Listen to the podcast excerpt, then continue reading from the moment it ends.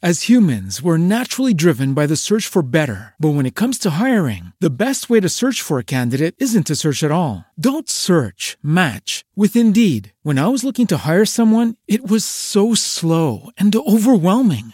I wish I had used Indeed. If you need to hire, you need Indeed. Indeed is your matching and hiring platform with over 350 million global monthly visitors, according to Indeed data, and a matching engine that helps you find quality candidates fast. Ditch the busy work. Use Indeed for scheduling, screening, and messaging so you can connect with candidates faster. And Indeed doesn't just help you hire faster. 93% of employers agree Indeed delivers the highest quality matches compared to other job sites, according to a recent Indeed survey. And listeners of this show will get a $75 sponsored job credit to get your jobs more visibility at Indeed.com slash podcast. That's Indeed.com slash podcast. Terms and conditions apply.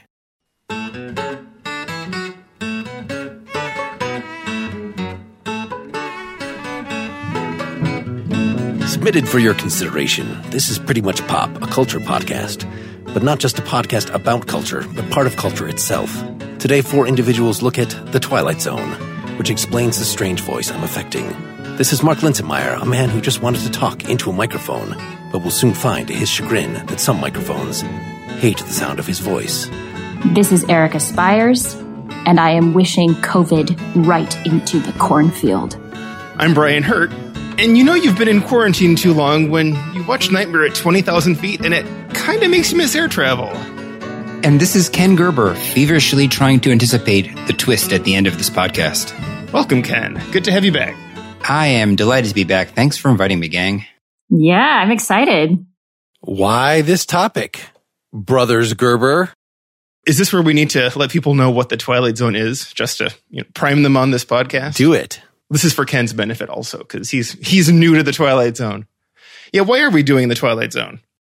It is an, I think, underappreciated show for many people. In fact, there are people I know in my science fiction book club who don't actually know what the Twilight Zone is, which is perhaps a measurement more of their age than their uh, appreciation for finer things. It's a measurement of your judgment of friends. when there's something you appreciate as a child and then you get older and you have to reckon with the fact that it's either not as great as you thought it was. For example, like a band you liked as a teenager. And then you find out for other things that what you thought was great was even better than you knew. That's a really an exciting thing. And I remember getting back into the Twilight Zone in my 20s and thinking, oh my God, this is really great. For some, you know, mileage may vary, but it's the greatest science fiction show of all time, or certainly uh, ranks up there. And it is, I think, an important moment in television history that it isn't quite as watchable as you might like it to be. But when you watch it in 2020, it is still a very impressive feat. And if you consider when it was made, even more so. So I think that's why we're talking about this today. That was my love letter to the Twilight Zone anyway. Way to show your cards there, Ken. You're in the future reflecting back on 2020 on the Jordan Peele version of the Twilight Zone, of course, right? That's right. I think we should maybe mention our ground rules for spoilers on the show because the second season of the fourth revival of the Twilight Zone, the Jordan Peele version, is it was released as we're speaking about a week ago. And uh, Twilight Zone is a show that can be spoiled, and we won't spoil any episodes from the current season of the current version of the Twilight Zone. So everything else is fair game in t- terms of what happens in episodes and how they end. But I think since pretty new, we, we would do better. I, I think we can talk about premises of episodes, maybe anything up to the narrator's introduction, but let's not talk about how things end from this season. Brian, can you really spoil something that's projecting so hard what the what the twist is going to be? I will admit that I did not know how one of the 10 episodes is going to end, is going to end. I think we can spoil Ovation. That is the only episode that within the first three minutes, like, you know, 95% of the beats that it's going to go through. Totally. And it's going to take way too long to go through them. Uh, I took your advice and didn't watch that one. I watched seven of them, and that's definitely one that I missed. But uh, I don't think I'll bother. The IMDb rating is quite poor. Did you watch the last one? You yes. might also like. Okay, I sure did. Erica, did you watch some, most, all, none? No, I watched three of the new season and then I gave up and I just started watching the old ones that were recommended and I enjoyed myself way more. Smart. What about you, Mark?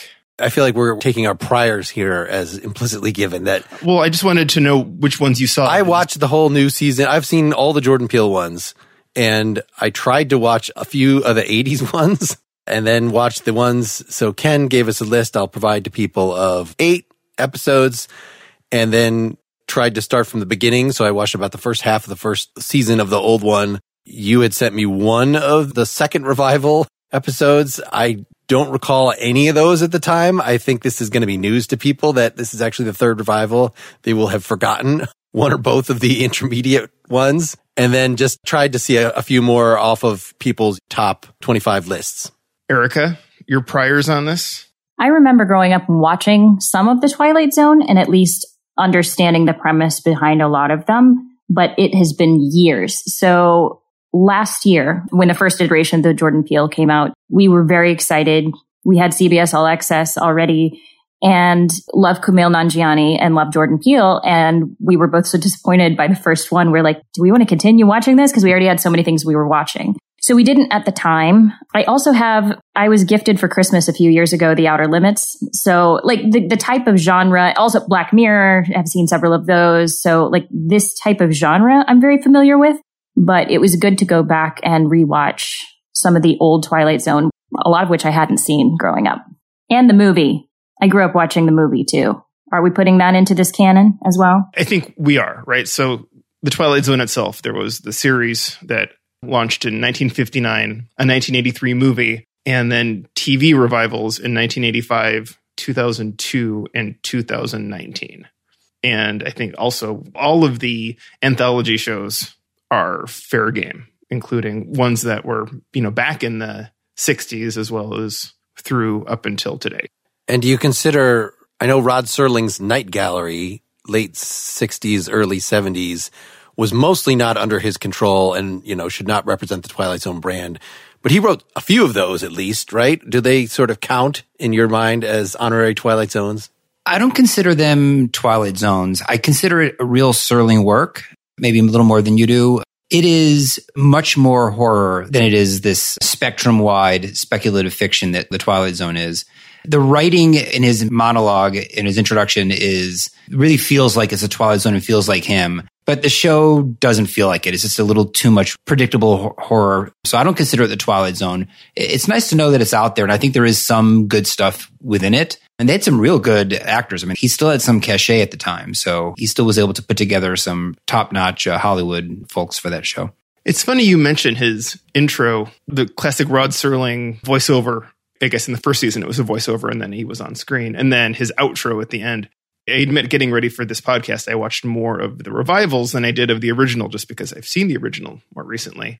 It seems like it's an effortless thing, but it can really be done incredibly poorly and clumsily and irritatingly to the point where I have a, a new appreciation for how good those were, of how Rod Serling would set it up with just right amount of information and the right amount of scaffolding and his perspective on what was going on without being overly descriptive or pedantic or whatever. I, I just I feel like in particular the it was uh, Forest Whitaker in the 2002 edition. His are banal, and I kind of wish I don't know with this current version, Jordan Peele seems like he needs to lighten up or something. I mean, I feel like he's not in on the joke that the Twilight Zone is not completely serious. And he seems, I feel like not that Rod Serling was goofing, but we were sort of part of it in a way that I wish Jordan Peele just did the, the narrator a little bit differently. Well, that's a good question, though. Was Rod Serling actually in on kind of the joke, or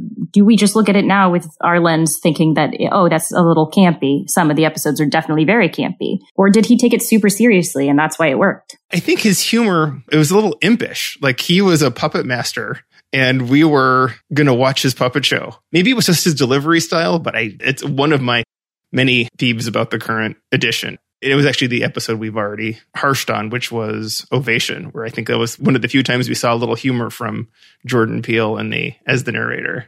At the end of it, the part that we're not spoiling. That's right. well, when he picks up whatever it is, that was really funny. And you could tell it was in front of a green screen and he was having a little fun with that intro. I also think it was funny. We were on a previous call. I don't know if this would have been in the after talk or not, but we talked about how this man said he was 35 years old and perchance to dream. And we're like, wow, that's some really hard living. Well, we also came upon a picture of Rod Serling at the age of 25. And boy, it looked like he was a hard 40 three packs a day, I understand. And that takes commitment. I mean, that's inhaling between bites of food if you're going to get three packs in there. So, hadn't he also been through the war? Oh, yeah. He, he served in World War II. So, I think one of the things that drove this discussion or why we decided to talk about it is the enduring popularity of the Twilight Zone and why it keeps coming back. And is it coming back successfully, or is this the case of? I, I once heard this idea of Krispy Kreme donuts where you buy a box of them and you eat one and it tastes so good and you want to recapture it. So you eat another one and it's just not as good.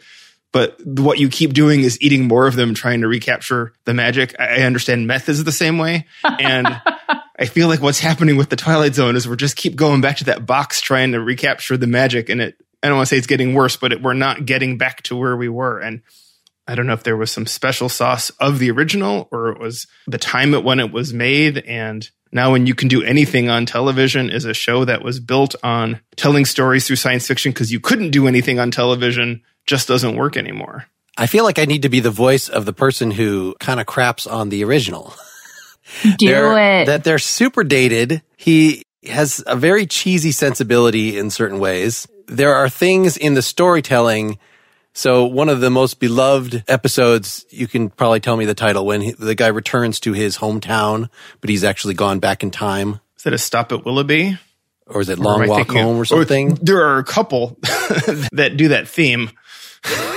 That's the case of every episode. He runs into like the child version of himself and his dad gives him a pep talk. The adult one when he's finally like looked through his wallet and seen that he has bills from the future and and it takes the guy so long to figure out that he's in the past in a way that we would not tolerate now. We would not tolerate if you're having a supernatural thing. Of course, in real life, it would take the person who's being subjected to a supernatural experience. There would be a lot of resistance to that. But as viewers, given that we're watching the Twilight Zone and we expect this to happen, I think our tolerance for the person just disbelieving everything is really low. And so there are a number of storytelling hurdles that are taken on in a different way. And just the sensibility is so different in late 50s, early 60s that I think once, as you Gerber brothers have done, have adjusted to that mindset, then I think a lot of this could be erased.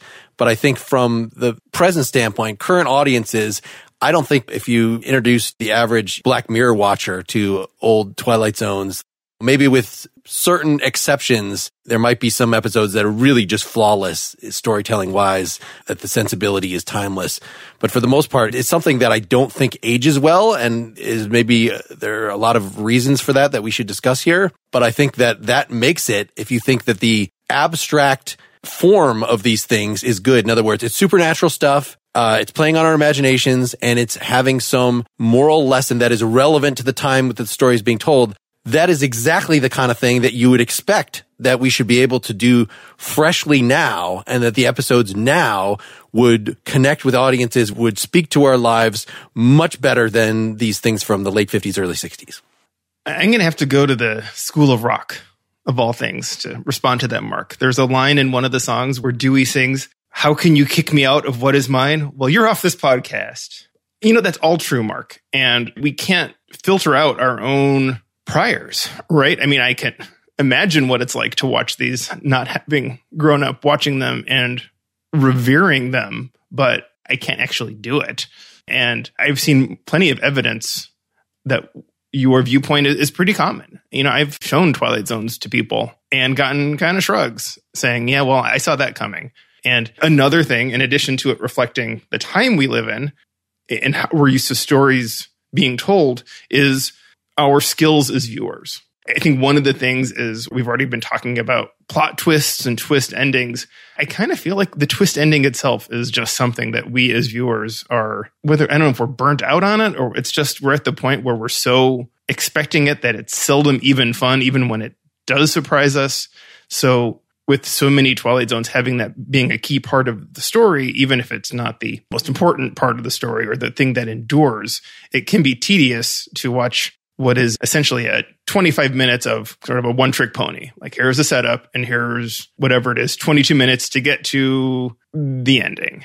I'll say also, Ken, he gave us a list and you're going to post it of what he called the eight episodes that he would use to make a case for the show's greatness. Well, that leaves 100 plus episodes, right? And I think the very worst ones are not great examples and they're no fun to rewatch. And I'm not going to defend to the death every single Twilight Zone episode because some of them are sort of a hard pass when I try to rewatch it or I have to be doing something else because it just can't hold my attention for that long. The way to handle it is how you try to sell the original series. If you try to sell it as, you know, oh, there's some great surprise endings, I think that's going to be a tough sell in 2020. I've introduced the show to a few people, uh, maybe like four or five years ago. My daughter was in her early teens and part of her required home education was to watch a few Twilight Zones. I didn't try to sell it as these are some, oh, some crazy stories. Oh, you're going to be surprised. I tried to sell it as this is like really great writing. I've done this, you know, also like my partner who's my age, I think was able to maybe appreciate that better because remembers shows from the 70s and 80s where we, we were all grew up with a different expectation, you know, where someone who's younger doesn't. But if you look back at the writing on the introduction of the obsolete man or the dialogue in it's not quite a bottle episode, but will the real Martian please stand up? That could almost function as like a well written play as theater. I mean, some of this is just so well crafted that if you don't try to accept this twist ending as the primary value of the show. And it's got some excellent acting and some, even some still, some neat directing. I mean, some, even some of the shots in The Obsolete Man are artistic, I find. I think that's the way to view it. And that's also the way to kind of sell it to someone who's maybe an older viewer who's never really immersed themselves in the show. I guess maybe let's focus on one of them. Maybe Will the Real Martian Please Stand Up? That's the first one on your list. Can we give a, an outline of the plot? Sure. So it's a bus that has uh, stopped in a uh, diner during the winter during icy conditions and all the passengers get out but somehow there's one more passenger that goes into the diner that came out of the bus and this is preceded by a strange object landing in the sky so it very much is played out in terms of the different people in the room including a few officers who showed up trying to figure out who among them might be the martian did you guess correctly? I want to know Are if you guys it? guessed who the we, Martian was. We could spoil it. Guessed when I saw it when I was seven on probably not. That's a question for you, Erica. Did you guess correctly? I did not. No, I tend to go for not what the obvious choice is. You know, I'll be like, that person looks suspicious. And then I'm like, but it can't be that person. That's too easy. And then I'll go for the next person. And, uh, I think you can describe this episode without actually giving away the very, very ending. I think so. I think you can still talk about it and leave this one as a surprise for any viewers because this one's, this one's really great. It's a very Twilight Zoney Twilight Zone. I mean, this is super typical of the show. Right. There are a lot of things going on in the diner that would suggest that there is some otherworldly or exerting forces on the group. And there's a lot of the paranoia and self doubt that goes on of, or doubt of one's fellow person at one point, the people who came off the bus in groups are pairing off, saying, Well, we're a couple. So we both know we were on the bus. And immediately, a woman in the married couple looks to her husband and says, Did you always have that mole on your chin? Or whatever she said, to the point where, you know, our ability to distrust is turned up to 11 almost immediately. To step back a little bit, I don't think we were suggesting with this list that they were the best ones or the most famous ones. And I think The Monsters Are Due on Maple Street explores this topic very, very similarly, but uh, this one is just a little bit, I think, tighter as an episode. That was my favorite I, I part when she called out her husband and he's like, look here. that was, and it did, it, it, changed our expectations of who the alien could be, right? Because I had already thought that too. Oh, clearly it's not going to be the couples. And then all of a sudden we don't even trust that anymore.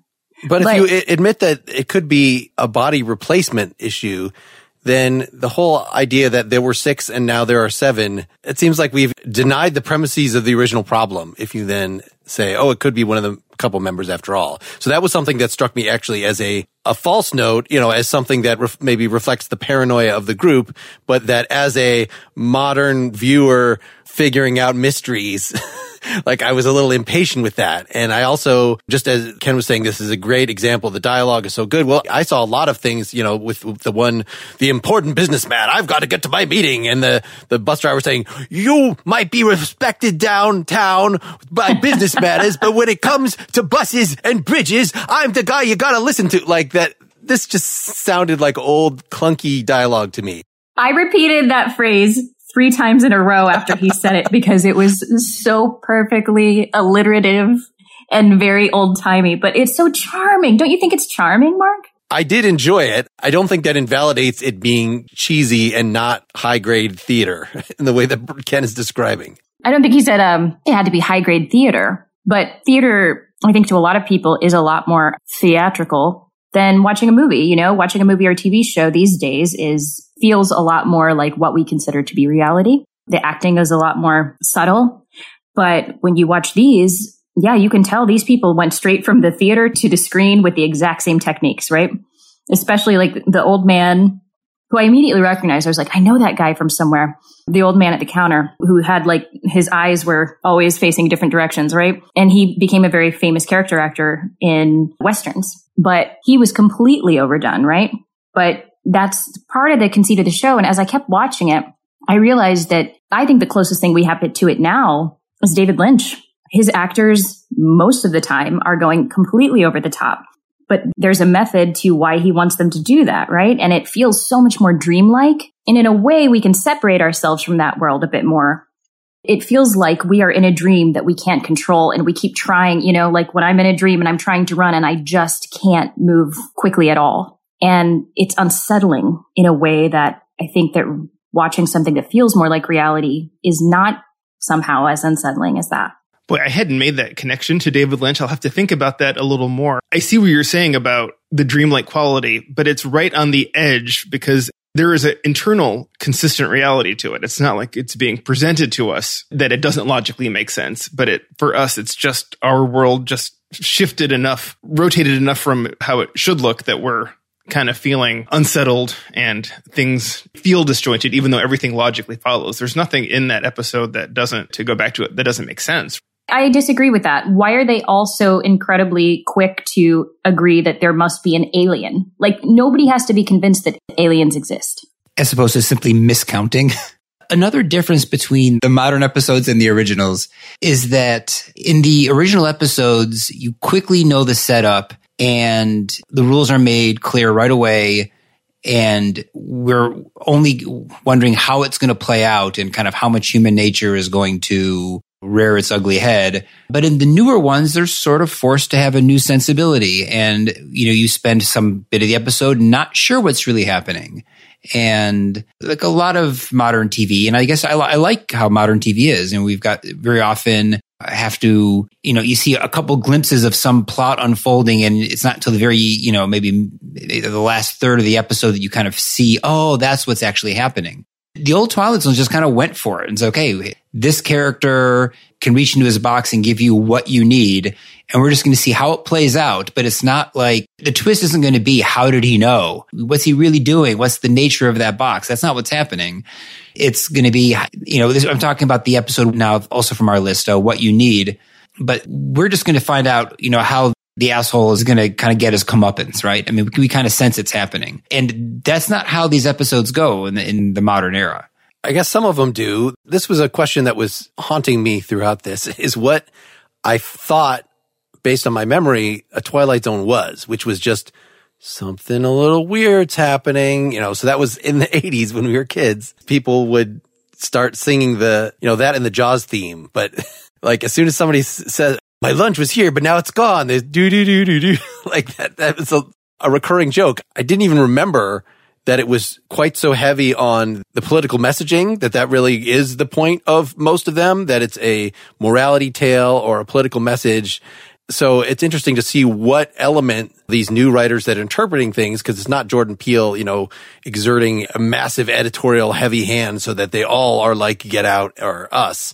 It's a multiplicity of voices. And I think different writers among them are taking the formula more or less literally or feeling the need to make it more or less political. So I would expect there to be a lack of consistent vision in the, in the new ones. It's more the Rorschach of how various people that enjoyed the old show interpret what's important about it. Hey guys, let's take a moment for a sponsor break. If you're like me, one of the surprises of stay at home orders has been Noisebleed, right? You want to listen to what you're listening to, not what your new office mate is listening to. Everyone needs a great pair of wireless earbuds, but before you drop hundreds of dollars on a pair, check out the wireless earbuds from Raycon. Raycon earbuds start at about half the price of any other premium wireless earbuds on the market, and they sound just as amazing as the other top audio brands. Their newest model, the Everyday E25 earbuds, are the best ones yet. They have six hours of playtime, seamless Bluetooth pairing, more bass, and a beautiful compact design that gives you a nice noise isolating fit. Raycon's wireless earbuds are perfect for Zoom calls or podcasts. My Raycons are so comfortable. They form a great noise barrier and the design is the sleekest I've seen. Unlike some other brands, Raycon earbuds are both stylish and discreet, with no dangling wires or stems to distract anyone during those video calls. The company was co-founded by Ray J, and celebrities like Snoop Dogg and Melissa Etheridge are obsessed with Raycons. Pick up a pair and see what the hype is all about. Now's the time to get the latest and greatest from Raycon. Get 15% off your order at buyraycon.com slash pretty and enter code pretty15. That's B-U-Y-R-A-Y-C-O-N dot com slash pretty and enter the code pretty15 for 15% off Raycon wireless earbuds. Now back to pretty much pop. You do mention the morality plays and the social commentary in the original series, and that's one way in which the original series and the new series are similar. They're handling it a little bit differently. Like the first season of Jordan Peele's series was way more heavy handed than, in my opinion, than the second season. Although the second season still covered some really good moral issues. And in fact, Mark, I, I wasn't going to watch necessarily the one that you suggested I watch, Try Try, but I'm glad that I did because I thought it was uh, really excellent. But that's one way the shows are similar, but it went beyond that. I mean, even the, in the original series, there was an episode called, I think it's A Big Tall Wish, where he simply had the main character and all and his close associates and friends in that show were all African American actors. And what was interesting is that back in 1960 or 61, you didn't have entire episodes of a show that was basically black characters unless somehow their blackness was a part of the story. And it wasn't at all in this. If you listen to interviews with Rod Serling, he was definitely tapped into racial matters ahead of his time, certainly for writers in Hollywood. And it mattered to him a lot. And so doing something like that was no accident. And I think Jordan Peele cares about it a lot too. I mean, that's one big similarity. I, again, they're handling it differently for sure, but that's an important commonality between the original series and now this newest one. I have a question. Why the Howling Man? Because out of all of them, that was the one I was least interested in. And it was also possibly the most out of this world kind of theatrical. It felt like watching an old horror movie almost a very low budget B horror film. And it just didn't grab my attention like the others did. So I'm wondering why that made it onto your list as something that was either important because it's one you just love, or is the writing, or is it something that's important about the story that I should pick up? How does it make the case, Ken, for Twilight Zone's greatness? I think I wanted to get a sampling of different subgenres and I really wanted to get one good kind of horror one in there, but not horror the way Perchance to Dream is horror because that's also scary. And perhaps it was a little bit of Erica, what you suggested that it was one that as a kid, I had some like memorable or some good memories about. I was actually uh, really delighted a few, maybe it was a year ago when I saw, I didn't want to watch Castle Rock. Yes. Uh, that episode is on the TV in the background in the first season. Oh, which is also I'm now I'm spoiling Castle Rock, but it's a, a, hint of where the plot is going. I see. Maybe the writing isn't, yeah, not maybe, but for sure the writing's not quite as strong. But I think it does cover an area that a lot of there are quite a few supernatural and scary episodes in the original series, and I wanted to make sure I caught at least one of those in the list. Um, it's also a very Twilight Zoney episode. Yeah, but it, it, it is a bit over the top. What does Twilight Zoney episode mean? I feel like that's when I tell my husband, I don't like that kind of fish because it tastes too fishy. And he looks at me and he's like, that's what fish is supposed to taste like, no? So what is the Twilight Zoney episode? Oh boy, that's a good question. Um, I guess it has to do with the, not everyone has a twist ending. Not every one of the episodes does, but certainly having a surprise ending makes it or having an ending that's really like an important ending is a key feature of being Twilight Zoney. Maybe the pacing of it that we've got, you know, very early on, we know the setup and we're going to see how it plays out. Ken, I would add a key thing that happens in a lot of Twilight Zones is the irresistible force that people are striving against but really don't have any power over. You know, we see that in Will the Real Martian Please Stand Up? And they're trying to figure out something to prevent the Martian attack or the alien attack, but they really can't. And the Howling Man, this is a creature that can be captured for a while, but never for long. And, and I think we see it in Perchance to Dream is another one of our episodes where he is able to push off this dream that's haunting him and trying to kill him for a while, but he can't for good. Nick of Time has sort of a beautiful duality where our main characters do manage to. This is a, a, the classic William Shatner episode where he and his wife are in a small town. It's pretty famous iconography of the napkin holder that has a little bubblehead devil on it where you put in a penny and ask a yes no question. I know we've seen that. And I think it showed up in one of the 2019 episodes that napkin holder was sitting out somewhere. And he became a slave temporarily to the yes no questions that this oracle was giving him. But eventually, his wife helped him break free of it. But no sooner do they leave town than another couple comes in and they're slaves to it. So I feel like we fight these forces, or the people do in the Twilight Zone, but it's usually the forces that win out over them. And we definitely see that in The Howling Man. I like that. That makes sense. Why do you think that is? What do you think it's trying to tell us? About ourselves or about society, that there is no free will? Like, what was he exploring there? Mark? I don't know. It seemed like a good Mark question. Isn't the sort of the definition of the uncanny? Is this something larger than us that we don't understand? This is more familiar maybe in the context of uh, H.P. Lovecraft. Yeah, that's just the whole notion of the sublime, that one of the prime ways that we appreciate art is not just the beautiful, in other words, a form that we can understand, that we can trace with our imagination, but something that is vast and unknowable. And yeah, Stephen King tapped into that following on Lovecraft very well. But that's interesting that Twilight Zone, since it's not a horror show, not consistently, that it has to also think that there are forces maybe even working in our favor. Just there are things that are greater than us that we don't understand. And because it's essentially a short story, we have so little invested in our characters, even the ones that we love, that we're willing to let them come to harm in a way that we can't tolerate for a novel or a serial show or a movie. I've only known you 20 minutes and maybe you're a bad person and something happens to you that's bad and I feel good about it, or you're a good person and something bad happens to you and I feel bad about it, but I'm on to the next Twilight Zone or I'm on to Gunsmoke or whatever else was showing at the time there is a, a real freedom, especially back in the day. How many episodes were there per season? It was a lot. It was not like it is now. 150 episodes over five seasons, roughly? 36 in season one. So you have the ability to take risks and do things. And if it doesn't work this week, then we'll try something else next week. That inevitability of these forces is also what makes things scary in, in many of these cases. One we've only mentioned a little bit was It's a Good Life, which is also on the list. Uh, that one's probably a classic that would be on a lot of people's list. Well, I love that. Yeah, that one's great. Maybe my favorite. Fun fact, you know that little boy, uh, Billy Mumy, who plays uh, Anthony Fremont and is also in, he's in Lost in Space and he's also in Twilight Zone, the movie and in one of the 2002 series. Babylon 5. Is he on Babylon 5 too? Okay. I think Mark of all people will appreciate this the most, but he may know this. Do you know what his role is in music? That he wrote Fish Heads, yeah. Barnes and Barnes. Yes.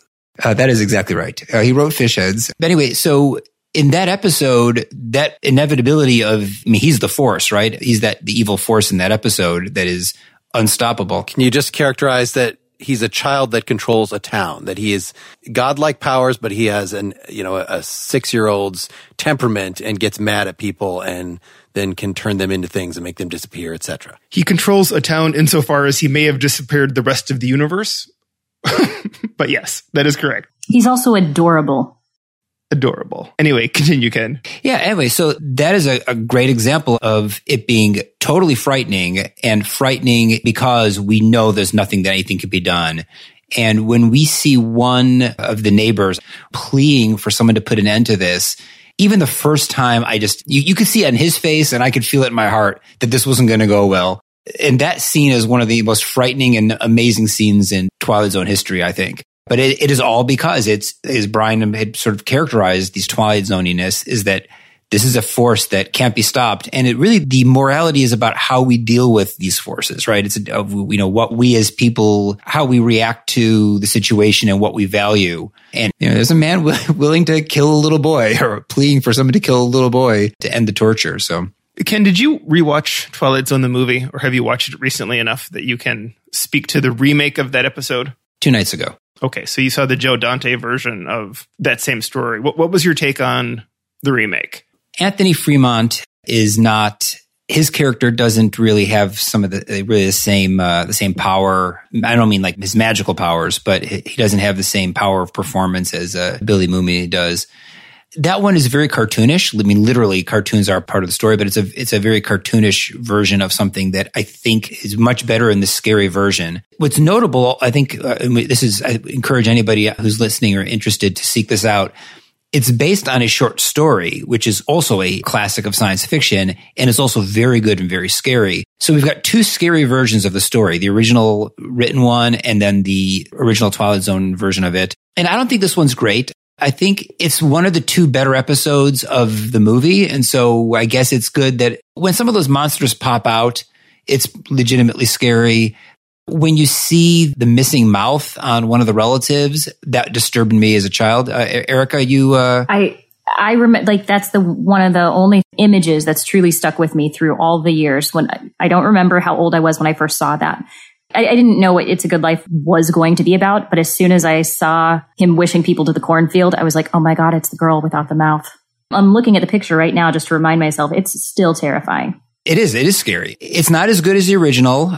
So, Erica, you would have seen that one first. And so to you, that was a scary episode, flat out scary, right? It was, but I haven't seen it as an adult. So maybe it was just scary to me as a child. Also, some fun trivia. Do you know who the, uh, in the Twilight Zone, the movie version of that, do you know who the young sister is in that? Well, the, I guess it's slightly older sister. That would be Bart Simpson. Yeah. yeah. It's Nancy Cartwright. Yep. Oh. My take on the remake, I mean, it's a different kind of monster, right? He's not heartless. He just has powers that are appropriate to his maturity level, which it didn't really work for me having rewatched. It. I think that the remake of Nightmare at 20,000 feet was really the only really successful episode of the Twilight Zone movie, which maybe it's just a testament to George Miller being a genius and John Lithgow being a genius, but it was a great segment. Did you like that one also, Ken, having just rewatched it? Oh, yeah, that clearly was the standout. That's the best of the four by a lot. And that monster is way scarier than the, I want to say it's Nick Kravitz is the original guy who plays the monster. It wasn't his fault. Why would you put him in a teddy bear costume with a scary face? I mean, it would have been much scarier just to have a human being on the wing, right?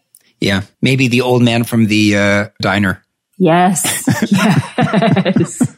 Wait, you saw something on the wing? I didn't see anything on the wing. What are you guys talking about? what? Yeah, not everybody saw the saw it. That's right. We should mention the 2002 sequel to that It's a Good Life with Billy Mumy and Cloris Leachman from the original show, just that it actually is 40 years later. So it was like an interesting narrative challenge that how would this have evolved? I think most likely, like at some point, the kid would have, uh, you know, wished the entire universe to disappear. I don't think the thing was self-sustaining, but it wasn't going to make it 40 years. yes. But somehow, you know, there are still people left in this town, but he's a grown up. So you can't blame his fickleness and his dismissals of people on his youth anymore. It's more that he's always had everybody giving in to him for all these years and how that then would have adjusted his temperament. I mean, I think the episode utterly failed in, in delivering on this idea, but it certainly makes you think. Right. He had no moral development because he didn't have any of the societal cues and consequences that supposedly, according to cognitive psych, drive us through all the steps of developing morally. And this idea that the very first step of you don't harm people so they won't harm you, like never even happened to him, right? He can't get to step two beyond because step one never even happens to him. we should make a new episode of this about Facebook and how people are terrible on Facebook, but people just keep like snoozing them rather than unfriending them or saying anything against it. Like, I'll just ignore it. It'll, it'll go away. And then that person never learns because they're never told otherwise. So we are all the monster on Facebook. We are all the monster. If I simply unfriend somebody because of something they said or did on Facebook, that's not significant. Uh, it's not enough punishment. I think unfriending is fine. But, you know, like my, my parents are very sweet people and they get very tired of seeing like terrible comments. So they'll just snooze people because they don't want to turn into a fight, I guess. But I'm like, well, you're not fixing the problem. So what, what you're basically saying is, uh, because this boy, right, was never taught, he continued to make life worse for everybody, including himself. See, we could definitely make a new episode. We need a feature on Facebook where it tells people when you're snoozing them or unfriending them. Because Ken doesn't know I unfriended him, but I did. Well, now he knows. I think we should.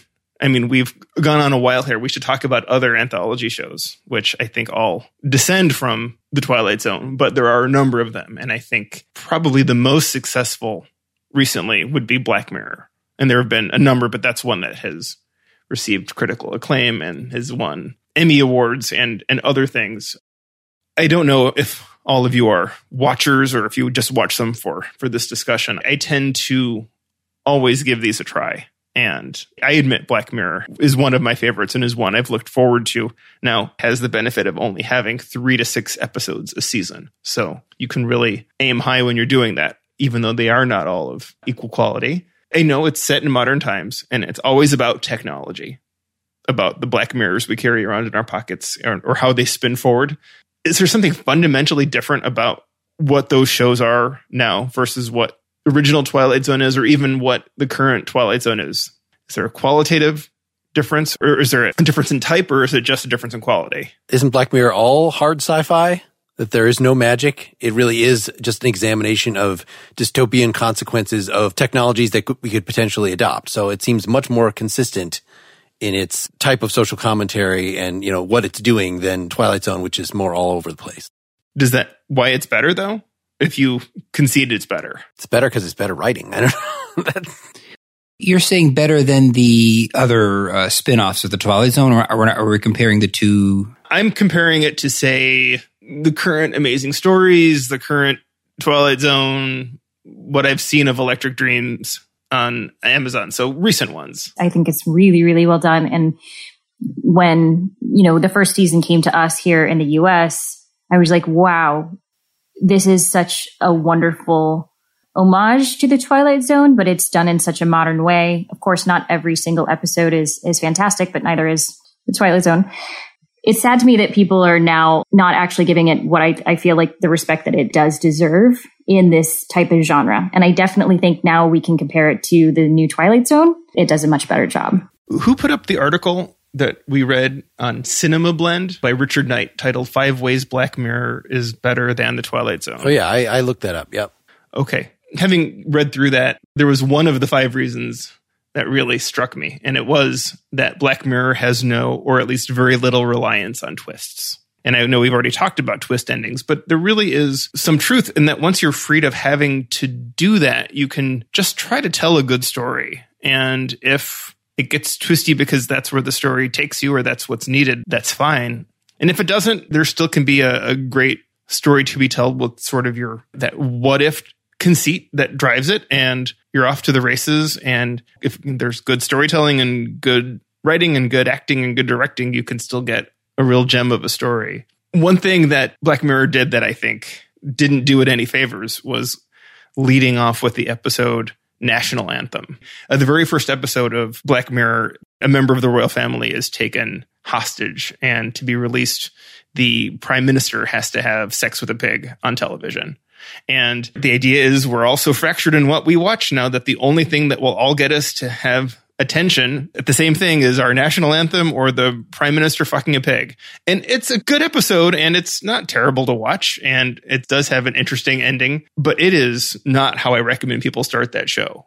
And I've, I'm always pointing them to there are a couple episodes and it's the episode I point them to has changed as more episodes come out, but I tell people not to start with that because they can just get put off with the sheer squick factor and never come back and realize there's a lot of other good things to be seen on Black Mirror. There are definitely some valid arguments for people who say it just makes me sad, it makes me upset, so why would I watch it?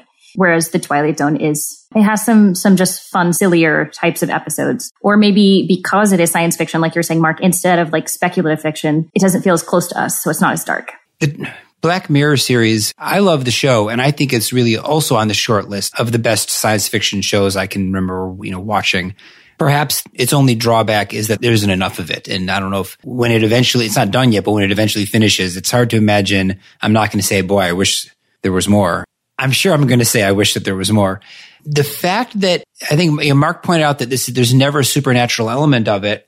That does mean that the Black Mirror universe is much more restricted and not quite claustrophobic, but it's not as wide open as the Twilight Zone universe. It also kind of feels like people in the Black Mirror universe are worse people.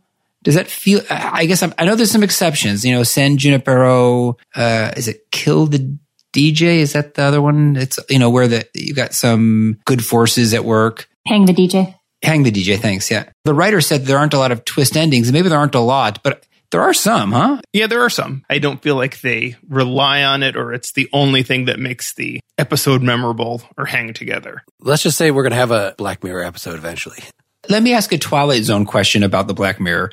If theoretically if Charlie Brooker were to have created this show as a new Twilight Zone series, if everything else were the same, but we added maybe an intro and an outro and marketed it as the Twilight Zone, it was still just as great, right? Would that be a credible Twilight Zone effort? Would, would we say, oh, this isn't really the Twilight Zone or, oh, wow, what a modern take on it? I think it's more like, so I haven't watched much of the Philip K. Dick Electric Dreams, but I feel like what Black Mirror is doing is much more in the spirit of Philip K. Dick, except maybe more consistently black. Whereas Philip K. Dick's visions of the future aren't necessarily all dystopian, just a number of them are. It just seems much more specific thing. I actually really, in revisiting the old Twilight Zone, again, I didn't realize how much social commentary, even awareness of racial issues was in the old episodes until revisiting this. And so I feel like Jordan Peele and he actually is the perfect person to be revisiting that and is putting forth the spirit of that much more consistently you know, in episodes like replay, you know, it's explicitly about police shooting, you know, driving while black and yeah, the different, not all men, these other ones about misogyny. You know, I originally was thinking, oh gosh, that's heavy handed. That's, this is like a political adaptation of Twilight Zone. But no, that's actually what Twilight Zone always was. Maybe that the censors wouldn't let it be as explicit as that in the past. So no, I don't think Brooker is doing the same thing at all because he's expressing certain fears, you know, of technological advances and some of that, you know, goes with man's inhumanity to man that would make those advances worse. Why they would be dystopian is not just the technology in itself, but what we would do with it. But that still seems a separate project from what Serling and I think Jordan Peele are doing. Yeah, I think that's true to the point where Ken, I feel like Black Mirror is its own thing now so much that when I watched the episode Downtime from season two, I was thinking, you know, let's leave the Black Mirror episodes to the professionals. Yep. Oh. Whereas the Blue Scorpion is a really Twilight Zoney Twilight Zone of something that is haunting you and following you around and is driven by forces beyond your comprehension that will ultimately make you do something that may or may not turn out well. That seemed very Cronenbergy to me, that particular episode as well. I thought that Blurry Man, I actually just listened to the Twilight Zone podcast talking about Blurry Man to sort of remind me because I hadn't seen it since it came out. This is the last episode of the first season of this latest revival where it's actually an interrogation of like, what is the Twilight Zone trying to do? And I think it is, you know, there's a character that sort of represents the group of writers that were taking on this challenge and they're being haunted. I'll spoil the end of it by Rod Serling. And at least according to this account that I just got on a podcast, Rod Serling basically tells them, look, I know the social commentary stuff is important. That was important to me too, but also the childlike wonder at magic. Like that is an equally important part of this. And you got to hold on to that to sort of have the whole spirit of the Twilight Zone. I don't see any of that in Black Mirror. Speaking of that episode, that blurry man I found a bit unforgivable maybe this is my uh, clinging to my childlike affection for the original series, but breaking uh, the fourth wall and is it the fifth wall? I don't know what wall, whatever wall it is. You're right. Um, The fifth wall into the fifth dimension. no, go on. breaking the the extra wall and making this a show about the Twilight Zone and making Rod Serling in as a character really seems like a violation. I've even been struggling with hear, hearing, uh, you know, swear words in the show because that's not what the original show was, right? If it, and you know, that was, I know because it was on CBS, but just having Rod Serling as a character in the show, it felt unforgivable to me. I'm not saying it was terrible because I don't need to. I don't recall actually enjoying that episode. Let me put it that way. But I didn't think it was a bad idea. I didn't mind it as a shtick to make a comment about what they're trying to do. And, you know, if you're going to use the uncanny technology of digitally reproducing somebody who's dead, it's a pretty damn good target for it, where it's the whole point is to be uncanny. I just think with the new Twilight Zones, I have been really disappointed in the writing overall. I think that the actors do a good job with what they're given. I think that it looks beautiful. You know, we got to give props to that. It, it looks fantastic. It's just, I find it to be either super predictable or the dialogue doesn't give me much of anything. I'm really just disappointed with that. I think why it frustrates me so much is it's an anthology show. So it doesn't all have to be the same writer. You can give it to the best writers out there. And I know there's some great science fiction writers out there. So why is it that we're getting things that feel undercooked? I don't know the answer to that. Maybe it's the writing. I mean, Jordan Peele has to take some responsibility for that, right? I mean, he's the showrunner and he himself has done some superb writing, right? So uh, it's hard to totally explain that. Sure. He has written some of the episodes, or no, none of them. I am not even sure. I see season one, actually, he didn't write any of them that I see. Well, oh, no, sorry. He did the story. He co-wrote the story in Nightmare at 30,000 feet. okay. And he wrote Downtime. I don't have a good explanation why the show isn't quite working. I mean, the, the, the casts are very good typically. Let me ask, um, from the new season, which I, I think is getting better reviews. I'm not really sure. Maybe it's a mixed bag. Maybe the new season just has, maybe it's not better overall, but it's got more good episodes and also a few real duds. Does anyone have, uh, like any from the, the second season or either of the two Jordan Peele seasons that they think are really strong episodes? I did like the first episode from season two with Jimmi Simpson. Meet in the middle. Yeah, I thought that was really interesting. I loved the conceit of them having this entire conversation and watching him act without speaking. And I thought the dialogue was done pretty well. I wasn't super crazy about the twist, but it did feel, I guess we're using that whole Twilight Zoney feel, right? And we have this force that you, you know, something bad's going to happen to this guy. You don't know what it's going to be. That one I thought was pretty good. And then from there, I wasn't so impressed. I counted three twists in that. we won't relate them, but like three places where the plot started to go a place that I did not expect it to go. All in the last, you know, 15 minutes. Uh, and I'd count Try Try, the one that I recommended. So that I see Alex Rubens wrote that, that he was a writer for Key and Peele. He did the comedian, the premiere to the first season, which was in some ways a disappointing one, but was super Twilight Zoney and reflected a reality that when comedians tell jokes about their personal lives, that there's an interesting dynamic there. Like it at least was saying that much. I think that had it only been 30 minutes and actually adhered better to the formula of old Twilight Zone, that would have been better. And probably all these new episodes would have been better if they can just get the premise out there and let it develop in a very tight little way and don't make us sit in there for 45, 50 minutes. I think you're right. I think 25 minute episodes are the, is probably the way to go.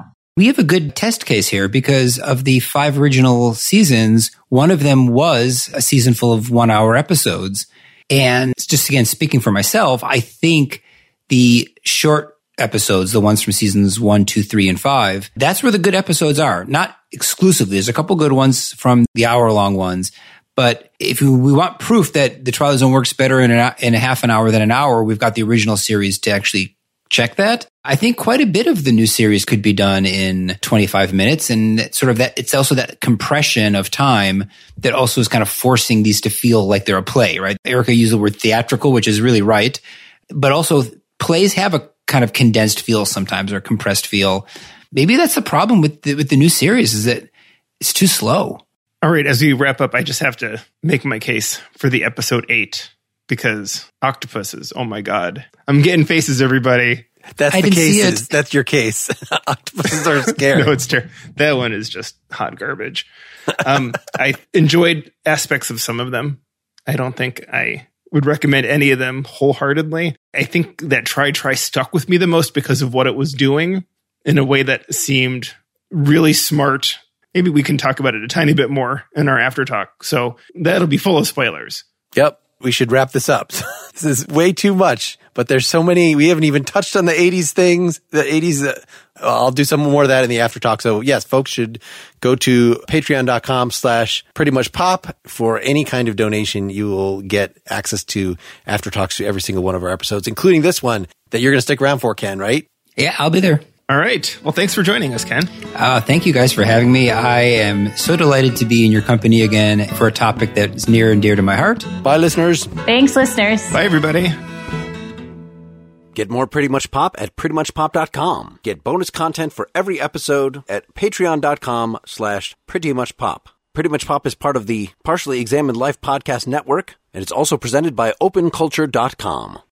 As humans, we're naturally driven by the search for better. But when it comes to hiring, the best way to search for a candidate isn't to search at all. Don't search, match with Indeed. When I was looking to hire someone, it was so slow and overwhelming. I wish I had used Indeed. If you need to hire, you need Indeed. Indeed is your matching and hiring platform with over 350 million global monthly visitors, according to Indeed data, and a matching engine that helps you find quality candidates fast. Ditch the busy work. Use Indeed for scheduling, screening, and messaging so you can connect with candidates faster. And Indeed doesn't just help you hire faster. 93% of employers agree Indeed delivers the highest quality matches compared to other job sites, according to a recent Indeed survey. And listeners of this show will get a $75 sponsored job credit to get your jobs more visibility at Indeed.com slash podcast. That's Indeed.com slash podcast. Terms and conditions apply.